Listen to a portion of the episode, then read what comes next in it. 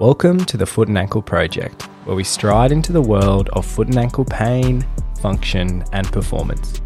I'm your host, Tim Pargeter. In each episode, we dive into expert insights, athlete stories, and helpful solutions for those seeking improvement of their pain and performance. I hope you enjoy and share.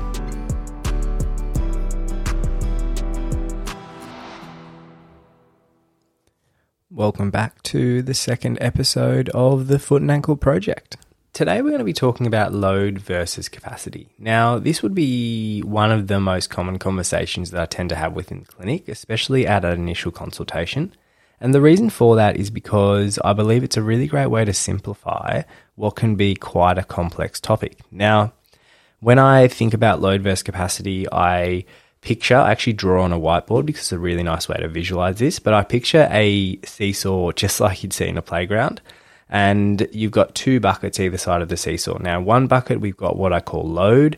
In the other bucket, we have what I call capacity. Okay. Now, in an uh, in in your normal playground world, when there's an equal amount of weight sitting in both buckets, the seesaw tends to sit level and that's the theory that I tend to work with when it when we're having a play around load versus capacity. So, which we'll get into in a second. Now, load, or how I define it, or how we tend to define it in the industry, is any way that we can measure or objectively measure the amount of force or pressure that's going through a particular structure within the body. Now, I tend to look at the foot and ankle because that's what I do. So, things that I tend to think about is the amount of steps that you might have taken, the distance that you walk or that you run, the exercise minutes or sessions per week, the amount of standing time that you have with your occupation, the particular types of footwear that you might wear. Now, we tend to look at the load in, in that regard, but what we also need to consider is how intense the load might be. Okay, so intensity will change based on the session. So it could be simply that walking up a hill for one kilometer is going to be a greater load than walking on one kilometer of flat ground. Or it could be that doing a speed session over 10 kilometers is going to be a higher intensity than doing a, a, low, steady run over 10 kilometers. And understanding this for clients and getting people to understand that themselves is really important so that people can understand the types of load that's actually going through their foot because certain types of load might be aggravating and certain types of load may not be aggravating for pain. Now, so that's sitting on the load side of the seesaw. On the other side is where we have capacity. Now, every tissue within the body, and by tissue I mean muscle, tendon, bone, ligament, fascia, has a certain capacity. And when I say capacity, it's it basically means how much load, and when I use load, can that particular tissue take before there might be trauma or damage or injury that might occur to that particular tissue. Okay, so sometimes how we think about capacity is is ways of you know muscular strength, muscular endurance, muscular power, bone density, tendon spring, ligament strength. Those sort of things is where I tend to think about the capacity of the tissue. Now, generally, what we see is that if there's a load that's greater than the tissue's capacity, then there is a risk of pain or injury. Now, we always say risk because what we've got to remember here, and, and the bit of the asterisk to this, is that the body is quite robust. And when I say robust, it's just not one session that's going to cause what we would call an overuse injury. It's usually the, the repetition where there's an increased amount of load that's higher than the capacity within the body that might cause pain, it might cause injury. And we say might because we never know. And like I said, the body is quite robust. Now, one of the things that underlines and overarches the load versus capacity ratio or conversation is recovery. Now, recovery in my mind is the ability to recover from whatever training session you might be doing. So, things that impact on recovery is sleep, nutrition, hydration, how well you're dealing with stress within your life, whether it be work, emotional, family, those sorts of things because our ability to improve capacity or adapt, is another way to think about it, is all due to how well we can recover.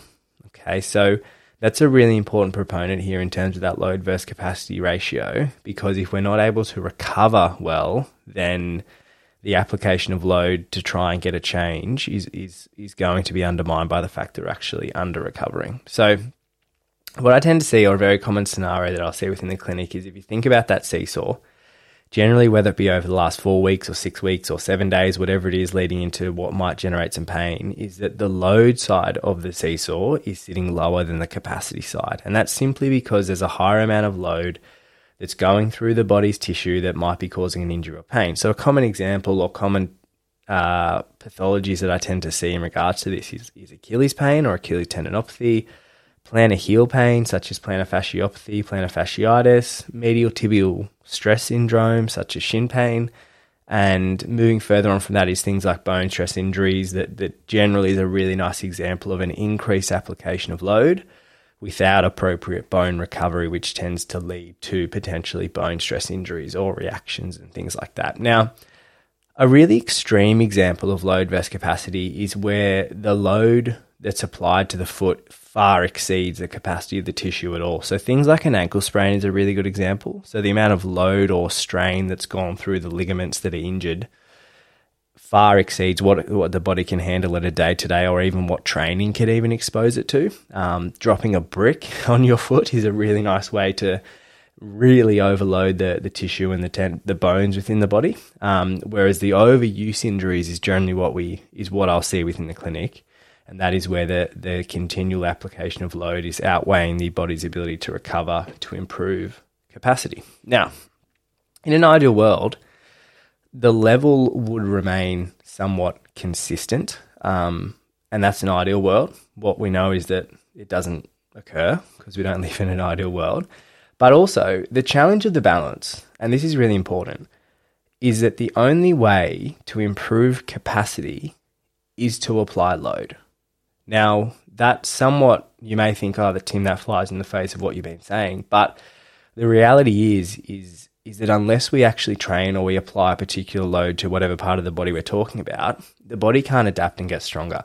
And the principle that we're talking about here, which really underpins all the principles of strength and conditioning, just about, or is one of the most vital, is progressive overload. And that's where the slow, gradual application of appropriate load allowing the body to recover is what is going to bring gains, whether it be strength, running faster, running longer, jumping higher, whatever it may be.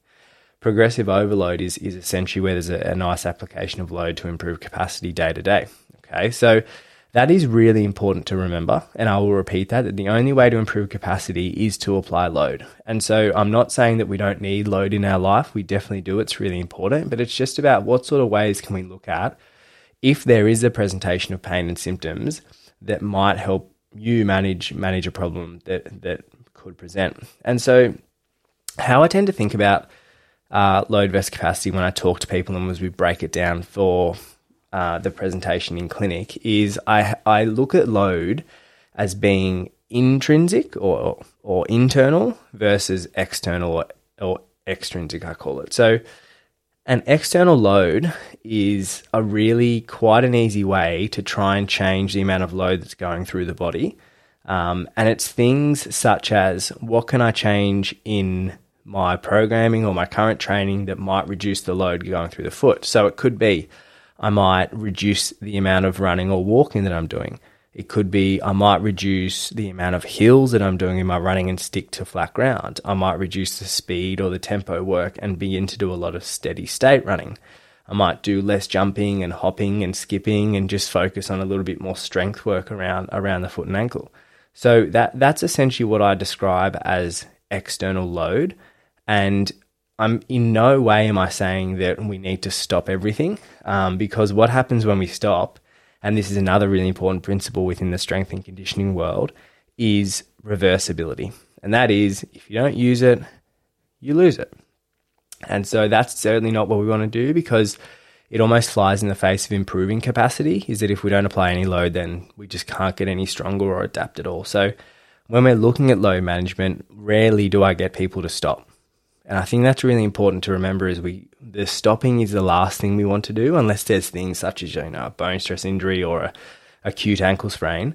Um, then the the idea is that we try and manage the load as best we can to keep people doing what they want to be doing, potentially just at a, le- a lesser level for the short term. So that's how I, I look at the extrinsic or the external factors in terms of their load management, and then I begin to have a look at internal factors or, or load that might be occurring at the foot and ankle. So, how we then begin to manage that is things such as footwear, taping, inner soles or orthotics, padding, heel raises, these sort of things that we can actually address at a at a foot level to try and reduce load through a particular part of the foot. So, for example, uh, if I have someone who potentially has some forefoot pain, we might start and say, right, if we put you into a shoe that is a little bit stiffer, that might even have a little bit of a forefoot rocker built into the shoe, then what we'll find is that the amount of stress going through the forefoot and the metatarsal or your forefoot bones will reduce. And this is a nice way to manage internal load to say, hey, is that enough of a, of a change to reduce the stress to allow the body to recover whilst you're still managing load? Or do we need to look at further factors, whether it be external or, or internal, to try and get change? Another example of, of an internal load um, change that I tend to utilize is an orthotic. Now, I tend to think about an orthotic as a load management tool. It's not correcting arch height, it's not going to fix postures. Essentially, how I think about it is it's moving pressure from one part of your foot to other to other parts. At, at its most basic form, that's what we believe that they do. And so, if you think about okay, there might be some pain on the inside of the heel. Potentially, if we deload that with an orthotic, we might be able to spread it to sort of forward in the foot or the other side of the foot a little bit, which is a nice way that we internally manage the load that's going through the foot based on what the person is presenting with. Okay, now I always look at the load bucket as being an easy win for some, for for someone, and the reason for that is because it's a nice way to try and get a quick symptom reduction, to try and get a nice pain improvement, and, and, and get some positive mindset going. And the other part of this is that building capacity takes time, and the big expectation with this is that we can't walk into a gym one week and you know squat 50 kilos to then expect the next week to squat 150 we know that it takes time to improve the overall capacity. And so I feel like what we do need to keep in mind here is that it's really important to continue to keep that in mind when you're going through a recovery plan. So you might be saying, hey, I want to reduce my, or sorry, I want to improve my calf strength, as because we believe that might be a proponent of the presentation here. Um, that certainly doesn't happen within and overnight. This happens over weeks and potentially even months. And so it's a really important thing to say, right, what can we manage in the load so that we're actually getting the adaptation that we require to, to keep them moving forward. Okay, so the on that capacity side, as I mentioned, um, the exercise is, is really where it comes into that. But then also getting recovery in order does take time because that might be a little bit more routine based. Do we need to, you know, have a look at stress strategies? Do we need to have a look at nutrition? We might need some external help. How's the sleep hygiene looking? These sort of factors that actually have a look at trying to improve the body's ability to adapt certainly doesn't happen as quickly as we can manage the loading. Okay, so that's generally how I tend to work and think about the load versus capacity uh, capacity ratio. Um, and I think what's really important is again, it puts a lot more control into people's hands to say, right, what can I look at myself that's still going to put put me in the driving seat of this presentation that I might have, where I know that there's factors that we need to work on that's going to improve the ability, the body's ability to you know improve and recover. Um, but then there's also ways that I can still exercise and load that may not flare me up as it previously did. So I think it's a really fantastic approach and I really like it. It really underpins a lot of the treatment that I work with in the clinic.